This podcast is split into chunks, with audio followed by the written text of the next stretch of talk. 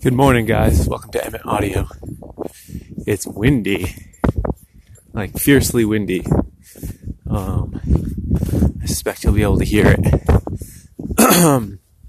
it was warm for Halloween last night, though. A little bit rainy, but warm. And now it's cooled right down, and it's windy. Um, and it looks like it's going to be sunny today. At any rate, uh, I got up this morning and the house was a disaster. Just stuff all over the place. I think in part because instead of doing the usual sort of uh, halfway tidying up that we do in the evening, we were busy trick or treating, uh, getting ready to go out and then back, and then I switched right into editing. Um, and so there's just, I mean, just st- every single surface is just covered with stuff. And under those circumstances, I do what I always do because I don't want to start picking up. And it just feels overwhelming. So I do what I always do, which is as I'm going about all the normal stuff, making coffee, making breakfast, etc. I just pick up something as I'm going by and I'm heading in the general direction of where it needs to go. You know, trash can or the drawer where all the pens and markers live. And I just tiny bit by tiny bit put stuff where it belongs. And as I do it, I can start to feel the balance of resistance shift.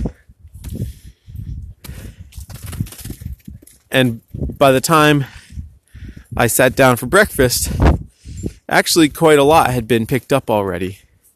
Not from me doing anything out of the ordinary, but from, just from me doing a tiny little extra thing as I went about all the other stuff. And I think this is a good way to approach any situation where you're having trouble starting. Right? If I had told myself, well, I'm just going to wait until I really feel like cleaning the house, uh, I would be waiting for a while. This actually is what tends to happen when I'm left, uh, uh, alone at the house for like a half a week at a time, which happens once or twice a year, uh, when my wife takes the girls off uh, to do something. Often I'll join them later, but I just can't quite take the full time off.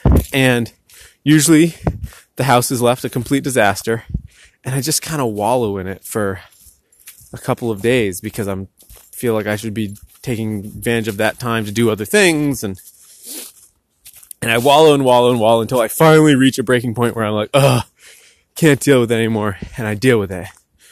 But what I've always found is that it takes an embarrassingly small amount of time to uh, tip the scales to the point where all of a sudden things are on an upward trajectory. And I think that this is, again, true for any situation where you're having trouble starting, whether it's, you know, writing a thesis or starting a book you want to write or starting some project or cleaning the house Woo, super windy. Big gust coming through. Holy cow. I'm just gonna watch the trees above me for a second, make sure I'm not in danger.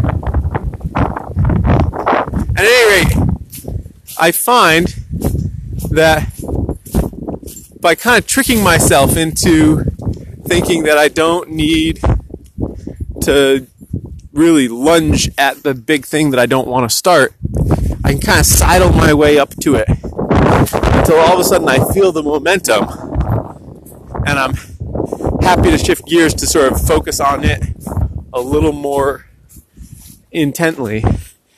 In large part because I've already done so much just little bit, little bit, little bit. So that would be my recommendation. Be if you have something you're trying to start and you really don't feel like starting, to kind of put yourself on autopilot where you just do, you just kind of go through the motions until you find yourself feeling it. I think this is particularly true of something like uh, um, a craft that you're trying to really make a part of your life and commit to. Uh, so for spoon carving, for me, if there are times when I don't feel like spoon carving, I'll just make myself go through the motions. Um, and usually, at some point along in the process, I'm finding myself really grateful that I am doing it. This is not new to anyone who has uh, any sort of exercise routine that they don't love at every moment. You know, people who make themselves get up and go for a run or go f- go to the gym or whatever, they're using this same technique of kind of sidling your way up to something.